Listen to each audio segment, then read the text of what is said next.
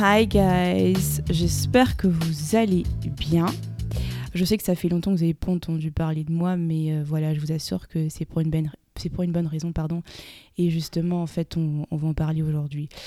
Euh, alors, on a tendance en fait à penser que hum, le cancer est la maladie du siècle. Je suis tout à fait d'accord. Mais je pense qu'il y a une autre maladie dont on ne parle pas assez et dont je vais parler en fait aujourd'hui, c'est le burn-out. Euh, pourquoi est-ce que je décide d'en parler d'aujourd'hui Tout simplement parce que je pense qu'il faut, il faut libérer la parole par rapport à ça. Et parce que je suis sûre qu'il y a plein de personnes qui vont se retrouver dans ce que je dis et qui, qui vont se rendre compte en fait de, ben, ce, de ce dont ils souffrent.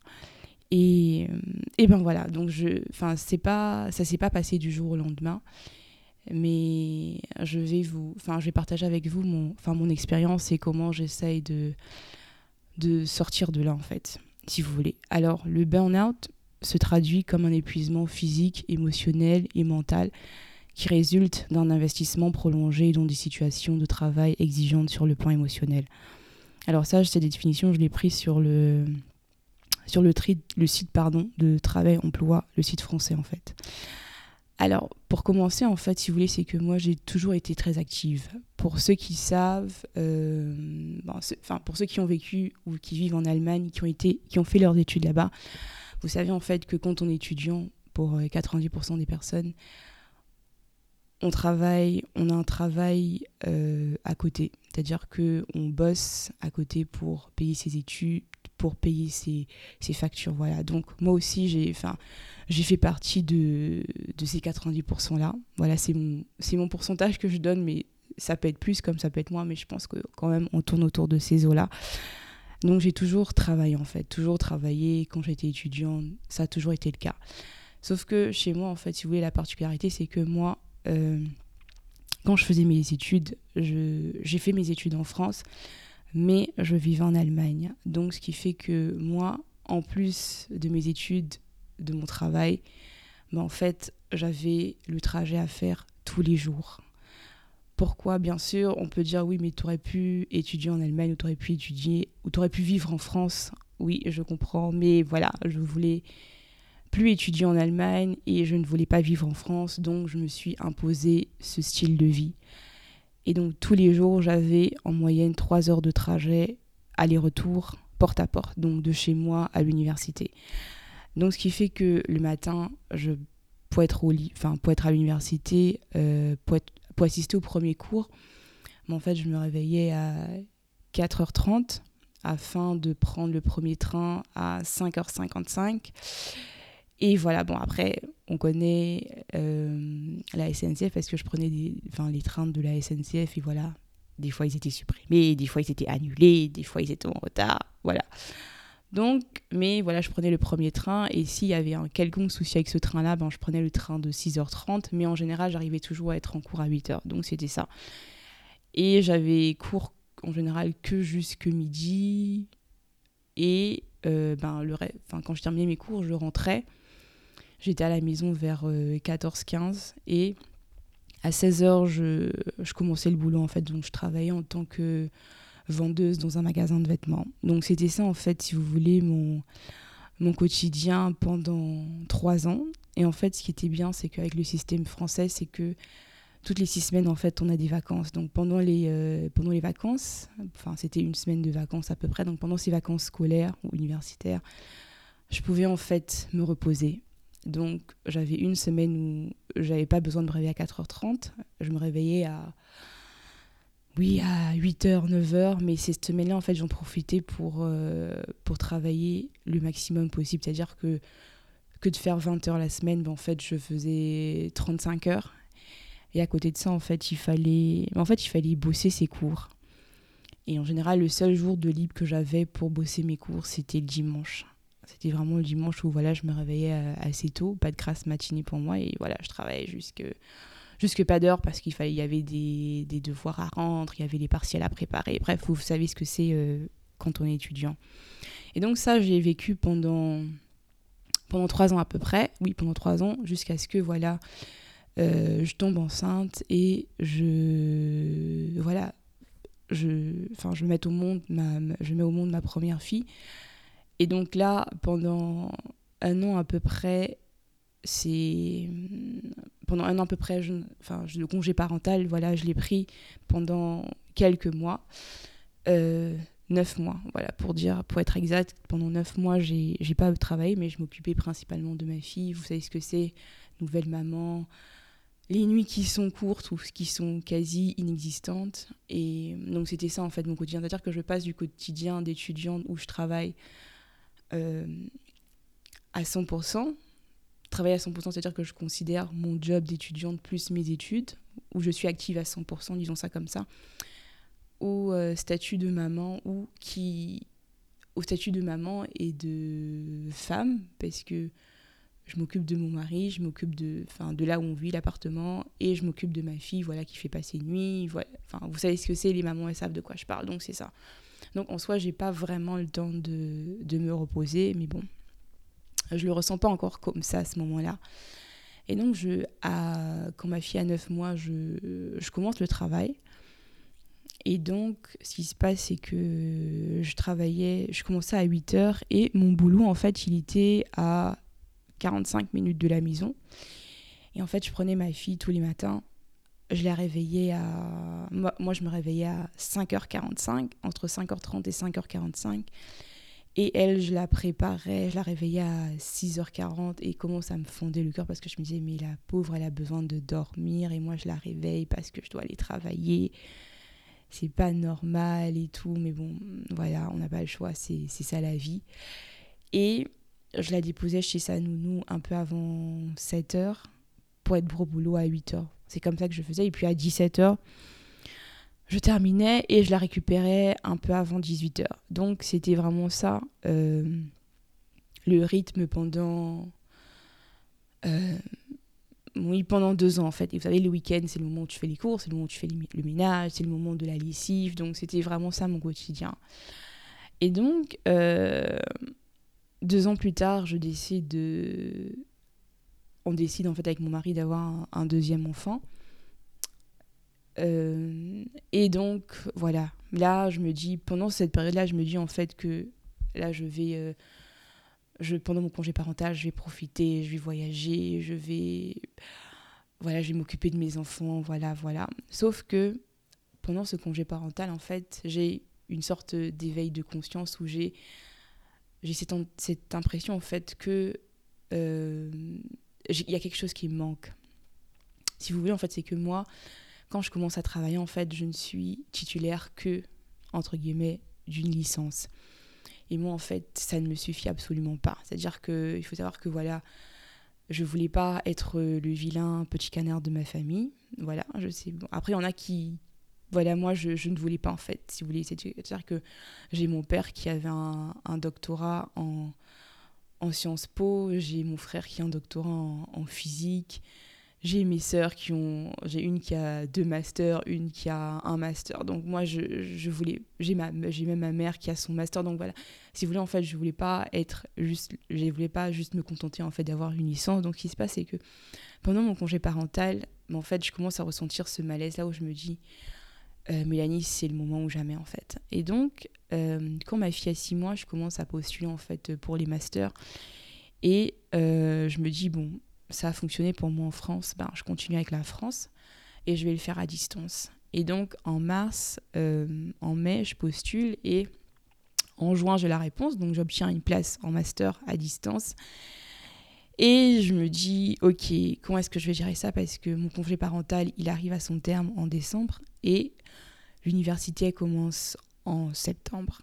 Et donc, ce qui se passe, c'est que les premiers mois en fait de mes cours, en fait, j'ai du temps, je m'occupe de ma, enfin, je m'occupe de mes filles, ça va, j'ai le temps. Une va à la maternelle, une va chez la maman de jour, chez la nounou. Et, et donc j'ai le temps en fait pour mes cours, donc j'avance très bien, je prépare mes partiels de janvier et donc en décembre, je recommence à travailler. Sauf que voilà, je commence déjà à remarquer que le rythme est quand même le rythme est un peu élevé, c'est-à-dire que je dois euh, je dois travailler sur mes cours parce que tout le temps ils envoient des cours, il faut rendre telle chose, il faut rendre tel devoir, il y a les deadlines à respecter, si tu respectes pas, bon, en fait tu passes au rattrapage. Donc j'avais cette pression là et j'avais cette pression en fait où il fallait s'occuper de ses enfants parce que très souvent, en fait, mon mari est en déplacement. C'est-à-dire que très souvent, en fait, il va, il va au Cameroun. Et quand il va au Cameroun, c'est pas pour une semaine. Hein. C'est-à-dire qu'il reste 3, 3, 4 semaines. Donc, beaucoup de choses, en fait, reposaient, en fait, euh, principalement sur moi. Et euh, donc, je... C'est-à-dire que je sors d'un congé parental où, entre guillemets, j'étais à la maison. Mais dès que je commence le boulot, en fait, je, je me sens fatiguée, mais ça va encore, c'est gérable. Donc, euh, janvier arrive, donc je passe mes partiels, sauf qu'il y a un souci, c'est-à-dire que, en tout cas pour le cursus que j'ai choisi, c'est que quand pour le deuxième semestre, en fait, soit tu n'as plus cours, mais soit tu fais un stage, soit tu fais un, tu fais un mémoire de, de M1. Et moi, en fait, euh, ce que je décide, parce que voilà, je veux, je, veux me réorienter professionnellement, je veux, je veux changer de travail, je, me, je décide en fait de faire un stage. Et euh, la chance que j'ai, vraiment Dieu merci, c'est que c'était un peu la période, euh, enfin directement post-Covid, donc on est en 2020, fin 2021-2022, donc voilà, les activités reprennent, mais c'est quand même assez timide encore, et donc les boîtes, elles proposent en tout cas à l'époque, aujourd'hui je pense un peu moins là, le, enfin, là ça a changé, le rythme est redevenu normal, mais en tout cas à l'époque, je trouve une entreprise qui accepte de me prendre principalement en fait en télétravail pour mon stage. Et euh, c'est-à-dire que voilà, quand enfin bon, moi je suis très moi je suis très croyante donc je me dis vraiment que franchement c'est ça ne peut qu'être euh, la main de Dieu dans le sens où le monsieur, je lui explique ma situation, donc il accepte que je fasse à temps partiel mon stage. Donc au lieu de le faire sur deux mois, ben, en fait je vais le faire sur quatre, parce que je vais faire à peu près 20 heures la semaine au lieu de faire, 15, au lieu de faire 35, les 35 heures, parce que c'était un stage en France à Bordeaux. Et en fait ce qui se passe c'est que il accepte également de décaler en fait les réunions à 18h30 quand il est sûr que moi je suis déjà à la maison. Donc c'est vraiment très gentil, mais en fait c'est-à-dire que je travaillais de. Ma journée commençait à 5h30 à peu près. Et je rentrais à peu près à 18h. Donc je devais faire à manger vite fait pour les enfants. J'avais ma réunion à 18h30. Et je travaillais en fait en moyenne 4 heures par soir. Et donc en fait, je terminais pas mes journées avant 22h, 23h.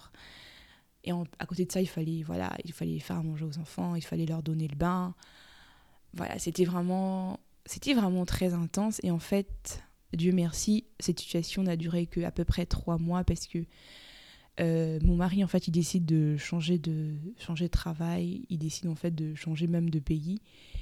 Et donc, le temps que qu'il s'installe, etc. Donc, moi, je suis seule à la maison avec les enfants. Et pendant cette période-là, en fait, je peux pas travailler parce que je peux pas tout gérer à la fois. Ça aurait été impossible parce que les horaires pour aller récupérer les enfants à la maternelle, ça ne coïncidait pas. Donc, il fallait que j'arrête. Donc, j'arrêtais de travailler. Et donc, pendant que j'arrête de travailler, ben, en fait, je, me, je suis de nouveau concentrée en fait sur mes, euh, sur mes, enfin, sur mes études et en fait sur les enfants. Donc, à ce niveau-là, je, je me repose en fait un peu entre guillemets. Je me repose parce que bon, c'est pas évident gérer quand tu dois gérer des enfants, quand tu es toute seule, tu gères les enfants. En plus de ça, tu as d'autres obligations. C'est pas c'est pas évident. Enfin bref, je, euh, on change de pays, donc on s'installe dans notre nouveau pays. Donc voilà, je, je, trouve, un, je trouve un nouveau taf. C'était euh, c'était un CDD, donc je, je, le commence, donc je commence en septembre. Et donc je travaille, je, fais mes partiels, euh, je prépare mes partiels, pardon. Ah oui, pardon, j'ai oublié de dire que voilà, entre le moment où je valide ma première année de master, hein, à ce moment-là, il n'y a pas de souci, je la valide en juin. Je la valide, donc la deuxième année commence en septembre. Euh, et donc, je, je, commence à travailler, et puis voilà, c'est de nouveau le même cycle, il faut préparer les partiels et tout ça. Donc, je, je, prépare mes partiels et puis j'avais commencé à postuler en fait pour, euh, pour des stages. Mais je ne trouvais pas, je ne trouvais vraiment pas de stage. C'était vraiment compliqué de trouver un stage. Et en fait, je, ben en fait, je me dis, ok, je vais, je vais, je vais faire ma, je vais écrire un mémoire. Donc c'est ce que je vais faire. Et donc j'ai cherché pendant un moment, j'ai cherché le, j'ai cherché le, euh, le, thème et puis je l'ai fini par le trouver en mars. Donc en mars, mon contrat se termine, sauf que qu'est-ce qui se passe C'est que, en fait, j'ai la pression de oh, il faut que je trouve absolument un nouveau boulot, il faut que je trouve, il faut que je trouve, il faut que je trouve. Et du coup, j'arrive pas vraiment à me concentrer en fait sur mon mémoire. Donc tout ce qui importe à ce moment-là, c'est trouver le boulot, trouver le boulot, trouver le boulot. Donc on est en mars. En avril, en fait, je finis par trouver un, un nouveau taf. Donc je me dis, voilà, voilà ce que je me dis. Je me dis, bon voilà, je vais faire comme j'avais fait la dernière fois. Je vais travailler en journée et le soir, je vais bosser sur mon, sur mon mémoire. Sauf qu'en fait, ce qui se passe, c'est que le nouveau travail en fait que je commence, je commençais à 8 heures, mais c'était aussi à 40 minutes de la maison. Donc je commençais à 8 heures, donc je sortais de chez moi à 7 heures. Et j'arrivais à 8 heures à peu près, juste un peu avant, un peu après 8 heures, pardon, parce qu'il y avait toujours les bouchons, il y a tellement de bouchons sur cette route-là. J'arrivais toujours un peu à 8h, 8h10 et je terminais en fait à 17h30. Il faut savoir en fait qu'il y avait une heure et demie de pause, c'est-à-dire que je terminais à midi et je reprenais à 13h30 et j'avais il y avait toujours une heure et demie de pause obligatoire, et ce qui fait que je terminais à 17h30. Donc je termine à 17h30. Quand je termine, en fait, je tombe en plein dans les bouchons, ce qui fait que j'étais à la maison autour de 19h. Et donc il fallait faire à manger, il fallait bosser sur son mémoire, il fallait faire des recherches, il fallait... J'étais j'arrivais pas en fait. Je commençais en fait euh, à être fatiguée. Et il faut savoir que cette, fois-ci, j'ai pas pu passer tous les partiels en janvier. Donc j'avais des, partiels en fait. Je devais préparer en fait des partiels pour euh, à rattraper en fait. J'avais des choses, oui, j'avais des devoirs, enfin, oui, j'avais des partiels en fait à rattraper pour euh, à déposer avant juin. Donc là, on est en avril. Je me dis voilà, bon, j'ai du temps. Mais je ressens déjà une fatigue. En fait, ce qui se passe, c'est que je me rends compte que quand je rentrais à 19h, mais en fait, euh, on se retrouvait en train de manger autour de 21h, 21h30 parce que le temps que je, fasse la sauce, je fasse le complément, c'était... Et du coup, les filles, elles allaient très tard au lit.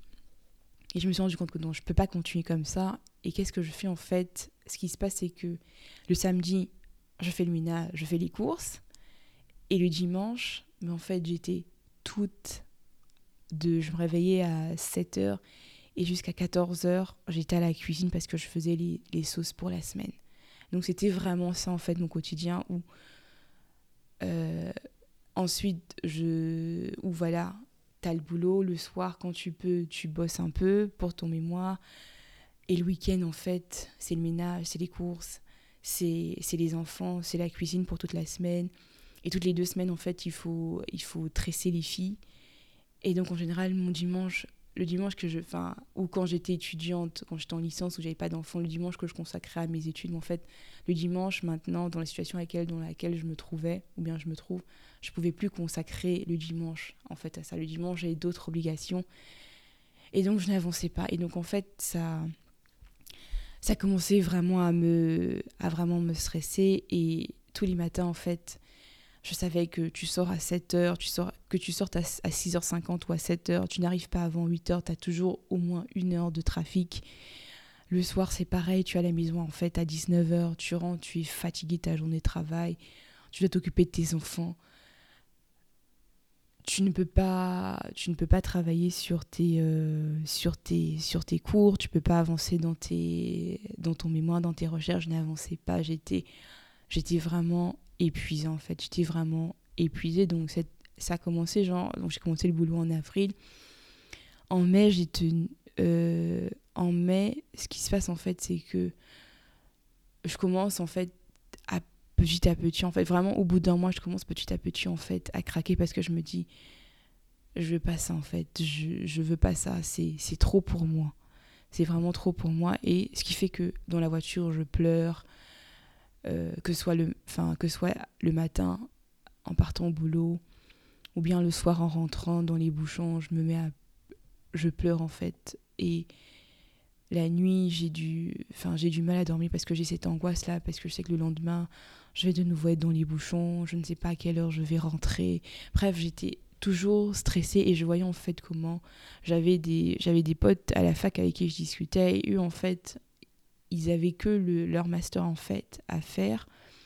Et je voyais en fait comment ils avançaient. Et, et moi en fait j'avançais pas. J'étais vraiment là rien n'avançait en fait. Rien n'allait comme je voulais. Et j'étais juste fatiguée en fait. J'étais vraiment fatiguée. Et oui je quand j'étais pas en train de bailler, j'étais littéralement en train de pleurer. Et en fait, il y a un premier il y a, il y a deux scènes en fait euh, qui se produisent qui me font, si vous voulez, en fait, prendre conscience de la situation. C'est que il y a une fois, euh, ma fille, je sais pas si vous savez, en ce moment, il y a une, y a une trend sur euh, Instagram. quand t'es maman tu commences à pleurer, mais tu peux pas vraiment pleurer parce que tu as tes enfants qui arrivent, donc tu es obligé d'arrêter de, pleurer. Je sais pas si vous avez vu cette, ce, enfin, ce Reels là sur Instagram qui, qui a quand même euh, tourné. En tout cas, peut-être c'est que chez moi ça, que ça a tourné parce que je suis maman, je sais pas. En tout cas, j'ai beaucoup vu ça sur Instagram. Et en fait, plusieurs fois, ma fille m'a trouvé en train de pleurer. C'est-à-dire que j'étais dans la chambre, je pleurais, mais vraiment à chaudes larmes. Vous savez, vous, à un moment, vous dites, mais pourquoi est-ce que je fais tout ça? Est-ce que je peux pas juste travailler et puis voilà, j'abandonne mes études? Ou bien est-ce que je peux pas juste me concentrer sur mes études maintenant et puis je, je travaille après? Pourquoi est-ce que je suis obligée de tout faire en même temps? Voilà, c'est-à-dire que je pleurais vraiment et une fois, elle, elle m'a trouvé en train de pleurer, c'était l'aînée. Et puis elle me regarde et puis elle me dit Maman, tu pleures? Et j'étais là, genre, en temps normal, ce qui se passe, c'est que tu essuies tes larmes et tu dis non, non, enfin non, mon bébé, ça va, maman ne pleure pas. Sauf qu'à ce moment-là, en fait, j'ai dit oui, maman pleure. Et puis elle vient vers moi, elle me console et puis elle me dit pourquoi est-ce que tu pleures? Est-ce que c'est est-ce que c'est ton papa qui te manque? Et en fait, je la regarde, je lui dis désolée là, en parlant, j'ai, j'ai des, je suis un peu émotive. Et là, je lui dis oui, c'est exactement ça en fait. C'est mon papa qui manque. C'est-à-dire que je n'étais pas en mesure de lui dire pourquoi est-ce que je pourrais. Je ne pouvais pas lui dire que maman pleure parce que elle est fatiguée, parce qu'elle fait trop de choses à la fois, parce que. Oui, tout simplement parce que maman est épuisée. Je ne pouvais pas lui dire ça. Et je lui dis oui, effectivement, papa me manque parce que bon, voilà, j'ai perdu mon père il y a, il y a 11 ans. Et oui, bien sûr qu'il me manque. Hein. Je veux dire, il y a des jours je, pleure par rapport à ça, mais à cet instant précis là, en fait, c'était pas par rapport à ça. C'était juste parce que j'étais juste épuisée. Donc ça, c'est le premier épisode. Et le deuxième épisode, c'est-à-dire, on est à table, on est en train de, de manger, les gens 20h et quelques. Et là, mon téléphone sonne. Ça veut dire que c'est l'heure pour les, pour les filles de se laver. Et là, en fait, toute la soirée, pendant tout le repas, je baille je baille, je baille, mais vraiment, ça se voit que je suis, et même on regarde, on me voit, ça se voit que je suis fatiguée. Et là, j'ai ma fille, toujours mon aînée, qui me dit Maman, tu m'as l'air tellement fatiguée. Est-ce que tu veux que ce soir, je m'occupe de ma petite sœur? Et je me tourne, je la regarde. Je lui dis Qu'est-ce que tu viens de dire? Elle me dit Oui, je vois en fait comment tu es fatiguée depuis tout à l'heure, tu bailles, tu es tellement fatiguée, tes yeux sont rouges. Je, tu sais, je, je peux la laver ce soir et comme ça, toi, tu te reposes, je m'occupe d'elle. Et en fait, j'ai tellement, je vous jure que j'ai, tellement fondu en larmes, j'ai commencé à pleurer. Je l'ai appelée, je lui ai dit, viens, viens voir maman, fais un câlin à maman, parce que je lui ai je, je lui ai juste dit en fait, tu es la fille la plus génial au monde. Je suis tellement bénie d'avoir un enfant comme toi. Je te jure, tu es. Et puis je lui ai dit non. Ce n'est pas de ta responsabilité de t'occuper de ta petite sœur. C'est à moi de le faire. Et je vais le faire.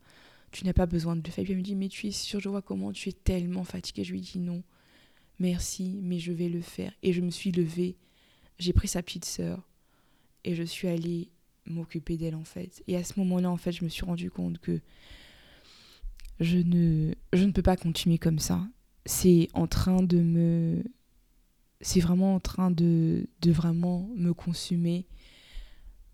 Je travaille toute la journée, je suis dehors. Le soir, j'ai du mal. Je suis tellement fatiguée que j'ai du mal à m'occuper de mes enfants. Euh, et je n'avance pas en fait dans mes études. Je n'avance littéralement pas dans mes études. C'est-à-dire que je dormais sans dormir dans le sens où je dis que mon Dieu, deux ans de sacrifice et à la fin, j'aurais peut-être même pas mon diplôme. Mais qu'est-ce qui se passe Comment est-ce que je vais faire Qu'est-ce que donc je vais reprendre euh, Je vais redoubler ma M2. J'ai jamais redoublé de ma vie. Et c'est maintenant que je vais redoubler. Donc je, je commence vraiment à stresser. C'est-à-dire que, voilà, je, je stresse vraiment et j'ai du mal à dormir. Je dors vraiment très peu. Parce que dans ma tête, c'est quand je me repose un peu parce que j'ai besoin de me reposer, en fait, je culpabilise parce que je me dis non, j'ai pas le droit de, me reposer parce que j'ai mon mémoire à écrire, j'ai mes, j'ai mes, j'ai mes partiels à, je dois, je dois bosser sur mes partiels. Donc c'était vraiment ça mon quotidien. C'était, j'avais que ça dans ma tête en fait. Master, master, master, master. Et à côté de ça, j'ai mon corps qui crie fatigue, fatigue, fatigue. Et en fait, ce qui se passe, c'est que je décide de, de démissionner et euh, je je trouve un nouveau boulot. Et donc en août, je commence un nouveau boulot. À ce niveau-là, dès le départ, j'étais très claire. J'ai dit, moi, je veux terminer. Moi, à 16h30, je vais partir. J'ai mes enfants. Et je me suis dit, on est en août, mon mémoire, je vais le déposer en septembre. C'est ma dernière ligne droite. Il faut que je trouve la force de, de le rédiger, en fait. C'est vraiment la dernière ligne droite. C'est tout ce qui me reste à faire. Et, euh, euh, donc, je commence le boulot, mais euh, ça se passe pas si bien que ça. C'est-à-dire que moi, dans ma tête, je suis stressée parce que je n'avance pas dans mon mémoire. C'est-à-dire que j'ai 40 pages à écrire et j'ai à peine écrit 15. J'ai encore des recherches à faire. Je commence un nouveau boulot, je dois m'adapter et dans ce boulot-là, en fait, on est toujours en train de me stresser. Mais littéralement, toujours en train de me stresser. Je ne fais pas si bien, je ne fais pas si bien, pourquoi est-ce que je comprends pas ça? Littéralement, on me fait passer à chaque fois pour une, pour une conne. Et du coup, euh, de nouveau, je vais au boulot, je me dis, mais quand je vais au boulot, quand je me lève le matin, je vais au boulot, je me dis, oh, qu'est-ce qu'on va encore me dire aujourd'hui? Qu'est-ce que je vais encore faire de mal aujourd'hui? Et le soir, en fait, je dois rentrer et je dois écrire mon mémoire. Je dois m'occuper de mes enfants je dois faire ci, je dois faire ça. C'est-à-dire que c'était littéralement ça, ma vie pendant, euh, oui, tout le mois d'août, mais je ne sais pas pourquoi. Et je, c'est ça que je dis en fait que moi je suis très, très croyante. C'est-à-dire que avant de. Euh, genre chaque soir quand je rentrais du boulot, après cette journée stressante où, où voilà, on ouf, genre, je sais pas, je vais pas dire que on criait littéralement dessus, mais où on me faisait vraiment passer pour une conne. Le soir, je rentrais, je me dis, mais la meuf, elle me fait passer pour une conne alors que. Enfin. Je suis littéralement quand même en train d'écrire euh, mon ma thèse de, master. Après, je me dis, bon, bien sûr, on n'évalue on pas l'intellect de quelqu'un euh, en fonction de ses diplômes, mais quand même, ça joue quand même un rôle. Se dire que bon, je suis quand même arrivée jusqu'ici, bon, je, je suis pas si conne que ça quand même. Et donc, euh, pour revenir, c'est qu'à chaque fois que je, je voulais commencer un, un je, je rentrais le soir vers 18h, je me posais pour bosser. Ah, juste avant, je priais, je disais Seigneur, pardon. Donne-moi l'inspiration d'écrire, parce que si tu me donnes pas cette inspiration, là, Seigneur, je n'aurais pas mon master, je l'aurais pas. Et donc, littéralement, c'était ça. Et pendant un mois, euh, je ne je ne faisais que ça. Et j'arrivais pas à dormir parce que la deadline elle arrivait. Donc le soir j'entrais j'essayais d'écrire au maximum. Et quand et après je, je m'endormais sur le canapé avec mon ordinateur dans l'IPRA mon mari venait me réveiller il me dit va te coucher va va dormir. Et j'arrive dans la chambre. J'arrive plus à dormir. Alors que je suis épuisée mon cerveau est en off. Je peux pas écrire parce que normalement, on se dit, oui, bon, si tu n'arrives plus à dormir, mais lève-toi, prends ton ordinateur et continue à écrire. Mais mon cerveau en off, mais mon corps est fatigué, mais j'arrive juste pas à dormir. Donc, ce qui fait que je dormais deux heures de temps. Je m'endormais sur le canapé peut-être jusqu'à minuit. Et quand il fallait, se rendre, il fallait aller dans la chambre dormir, ben en fait, c'est que à 5 heures du matin que je me que je j'arrivais à me rendormir pour me réveiller en fait à, à 6h30. Et c'était c'est vraiment ça mon quotidien pendant, pendant un mois. Et pendant ces un mois-là, j'avais mon. enfin le grand chef qui me disait oui, euh, vos, vos, performances ne sont pas bonnes, vos performances ne sont pas bonnes. Et c'est-à-dire que j'avais en fait du stress de partout, vraiment de partout. Et en fait, il faut savoir, c'est que, ben voilà, euh, on critique les réseaux sociaux, mais euh, grâce aux réseaux sociaux, en fait, j'ai aussi compris en fait que je souffrais d'une autre maladie, c'est l'hyperphagie en fait. Où voilà, en fait, je savais que je souffrais de ça, que j'avais un problème, mais j'ai pu mettre un nom sur cette maladie. Si vous voulez, en fait, c'est que moi, quand je suis en période de stress, quand je suis stressée, quand je suis énervée, quand je suis, je suis triste, mais en fait, je mange. Et quand je dis que je mange, c'est pas je vais pas prendre une banane ou une pomme, je mange, mais vraiment quoi? Mais quand je dis vraiment, c'est c'est vraiment beaucoup, je mange beaucoup. Et en général, c'est des trucs, c'est des genres, je vais prendre des j'ai mangé des gâteaux, j'ai mangé des yaourts, j'ai mangé que des trucs sucrés.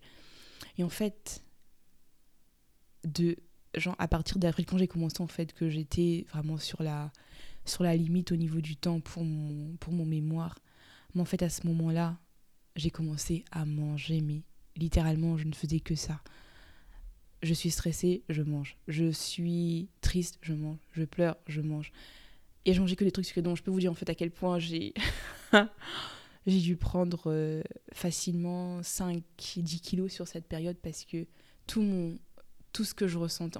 Littéralement, je mangeais mes émotions. C'était vraiment ça. Donc, euh, finalement, fin mi, euh, fin mi-septembre, pardon, je réussis avec toute la peine du monde à déposer mon, mon, mémoire. Et ma directrice de mémoire, elle me félicite, elle me dit bravo Mélanie, avec tout ce que vous faites, vous avez réussi à déposer à temps. Et euh, félicitations, et en fait, si vous voulez, c'est que moi, quand je dépose, c'est c'est déjà au rattrapage parce que normalement la première session pour le, le mémoire tu le déposes en juin mais moi je n'ai pas pu donc je passer déjà en deuxième session donc c'était en septembre. Donc si je déposais pas en septembre en fait je ratais mon année complètement. Je la ratais vraiment littéralement cette année là et donc je dépose mon mon mémoire et je et je me dis voilà c'est bon. Maintenant je me repose un peu. Et quand je finis de me reposer, là, je prépare ma soutenance. Sauf qu'elle me répond, elle me dit, j'ai bien reçu, mais votre soutenance, vous devez absolument la passer avant le 1er octobre. Et là, je fais, oh, c'est reparti encore pour le stress. Et donc, j'avais ce stress de préparer ma soutenance et j'avais en même temps le stress au boulot parce que tu ne fais pas bien, tu ne fais pas bien, tu ne comprends pas, tu ne comprends pas, tu ne comprends pas. Donc, tout ça était dans ma tête et j'arrivais pas à dormir. J'arrivais toujours pas à dormir, je vous jure, j'arrivais toujours pas à dormir. Oui, j'ai certes déposé mon mémoire, mais derrière, c'est pas juste ça qui compte, il y a la soutenance derrière. Et, euh, et je me disais, oh là là, je vais faire comment? Est-ce que, qu'est-ce qui va se passer? Est-ce que je peux prendre un jour de congé pour aller? Ça se passe pas bien au boulot, mais est-ce que je vais quand même pouvoir prendre un jour de congé pour aller, euh, pour aller passer ma soutenance? Surtout que voilà, j'ai deux semaines pour ça. Et donc, j'en parle avec ma directrice de mémoire. Elle me dit non, je connais votre situation, on va le faire en ligne, votre, votre soutenance. Et donc, je, voilà, je me dis merci Seigneur. Et donc, le jour de ma soutenance arrive, donc c'est le 29 septembre. Et euh, je. Donc, toutes les deux semaines environ, on avait, un, on avait une discussion avec, euh, dans la boîte euh, pour savoir l'évolution parce que voilà, j'étais en J'étais en temps de... Ah, comment on dit euh, Je sais plus comment on dit le terme en français, je suis désolée. Bref, j'étais dans ma période d'essai, voilà, je crois que c'est ça. Et donc, ils me font asseoir, ils me font... Voilà, non. On n'est pas satisfait de vous, et puis voilà quoi. Et dans ma tête, je me dis, oh Seigneur, je suis...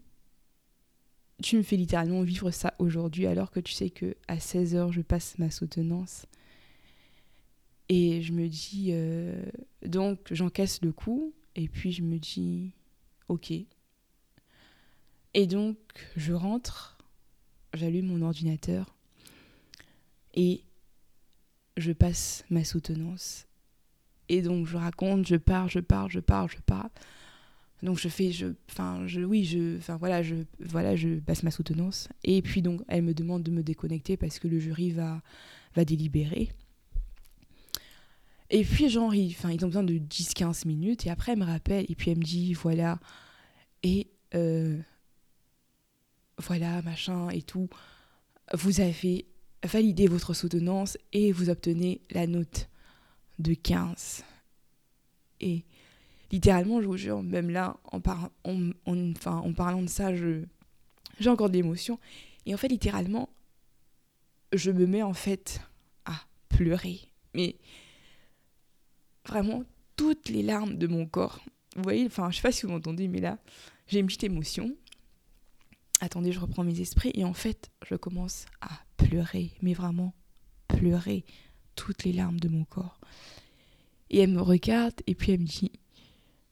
Et en fait, je vois dans ses yeux aussi de l'émotion. Et puis elle me dit, mais franchement, Mélanie, vous pouvez être fière de vous. Je sais tout ce que vous faites en, parallèle. Vous avez réussi haut la main. Je sais comment vous aviez la pression. C'était difficile et tout. Vous n'arriviez pas à avancer un moment. Et puis voilà, en août, ça y est, vous avez pu trouver la force de tout écrire en une fois.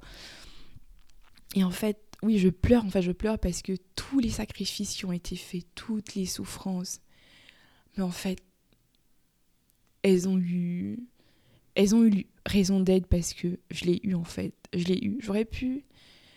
Beaucoup de personnes ne, enfin, ne comprenaient pas en fait de pourquoi est-ce que. Je dis, mais c'est bon, ça va, t'as un diplôme, t'as ta licence. Mais pour moi, en fait, non, je pouvais pas juste me contenter en fait d'une licence. Il me fallait ce master-là. Il me fallait en fait ça pour beaucoup de gens en fait de ma génération, c'est avoir le master, c'était vas-y, c'est normal. Après le bac, c'est bac plus 5 et tout, mais moi, tout mon parcours, tout ce que j'ai vécu, déjà même pour avoir ma licence, c'était vraiment, c'était, j'ai vraiment, mon parcours post-bac est vraiment en dents de scie, littéralement. Et là, en fait, tout ce que j'ai vécu et tout, je me dis, je viens de me faire euh, renvoyer, mais bro, I don't care. I really don't care. Et, je, et en fait, je pleure, je me dis, voilà, c'est la libération.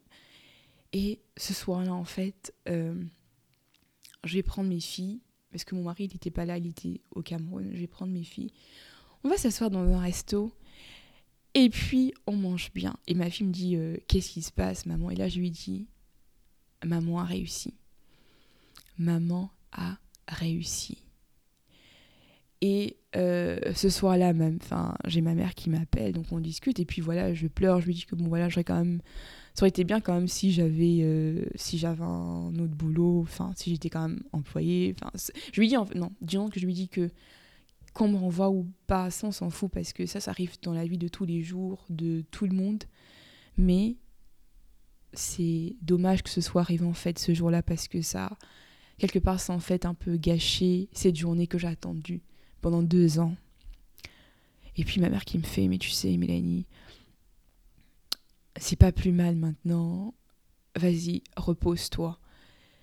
Et puis, repose-toi et puis tu... Et puis voilà, tu, tu vas recommencer à postuler après, quoi. Que prends-toi quelques jours, repose-toi, profite. Tu l'as mérité ça. Tu l'as mérité, profite. Ça fait deux ans que tu cours de gauche à droite. Profite juste de, ça et puis repose-toi. Et je vous jure qu'en fait, cette nuit-là, malgré le fait que je savais que lundi je retournerais pas au boulot ou je sais pas, j'avais plus de travail et tout, je me suis couchée et j'ai dormi. J'ai dormi. Quand je vous dis que j'ai dormi, c'est-à-dire que j'ai dormi bien et profondément.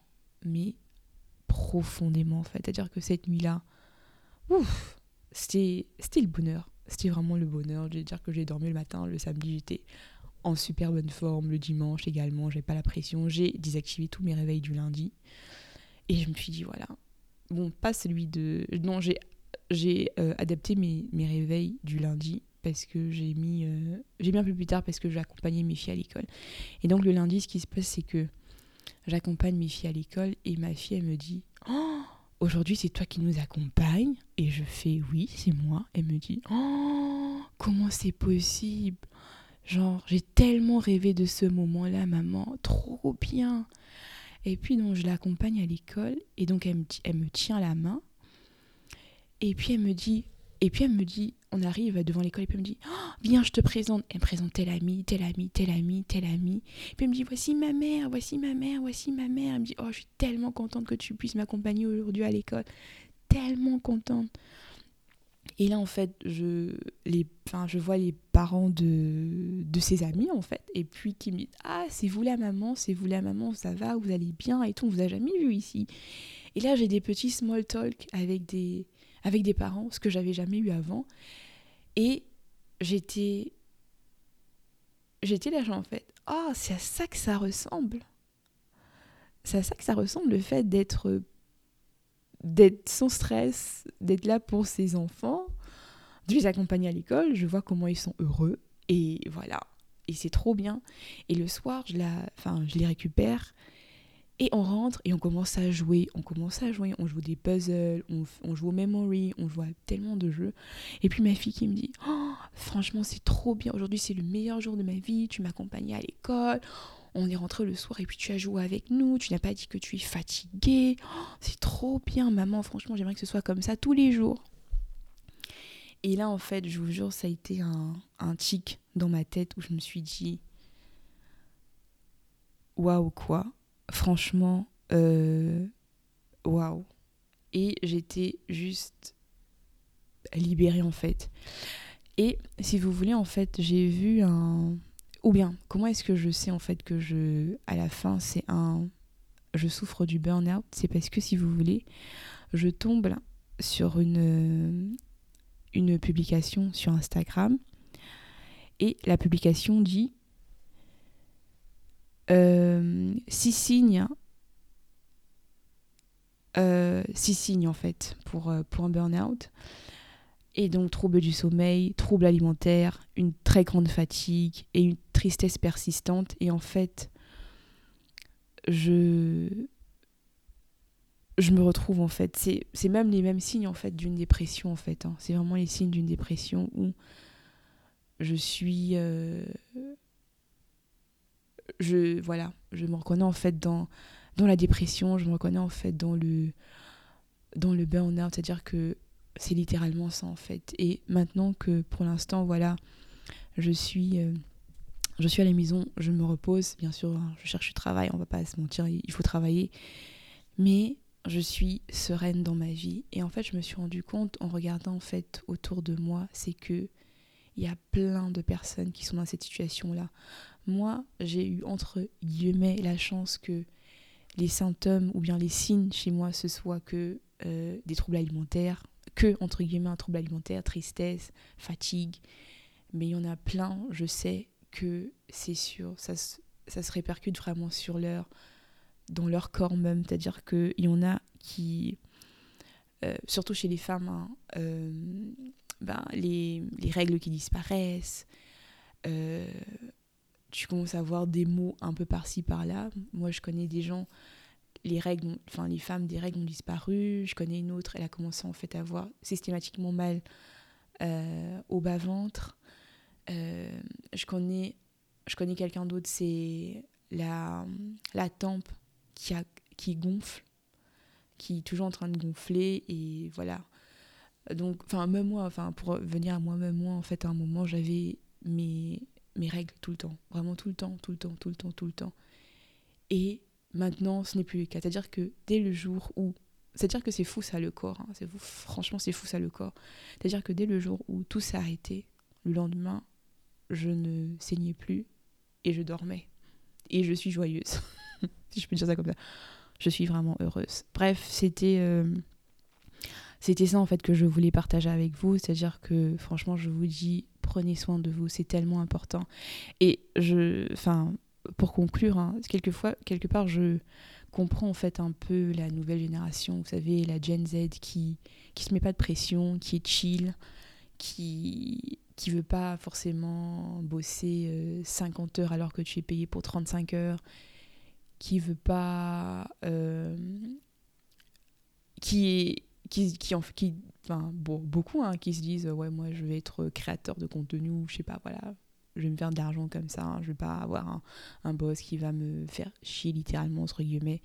Je comprends totalement parce que après, je dis pas que c'est forcément ça qu'il faut faire, mais je comprends dans le sens où, en fait, nous, les millénials, c'est même euh, ceux qui sont nés avant, voilà, euh, on a été tellement formatés d'une certaine manière que aujourd'hui, en fait, on, on en paye le prix avec notre santé. Donc, vraiment, je vous dis, faites attention si vous sentez, si vous êtes extrêmement fatigué, si vous avez des troubles du sommeil, si vous êtes toujours trivé, toujours en train de pleurer comme moi je pleurais, toujours en train de manger, ou peut-être, enfin, chez moi, c'était vraiment manger tout le temps, tout le temps, tout le temps. Mais après, il y en a qui, peut-être, c'est ne même pas manger.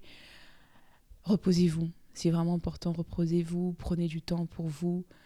Et, et puis, vous savez, j'ai lu, euh, j'ai lu un, une phrase, c'était sur internet, où tu penses, c'était écrit en fait, tu penses que tu as tous les problèmes du monde jusqu'à ce que tu as un problème de santé et tu te rends compte en fait que tu as un seul problème.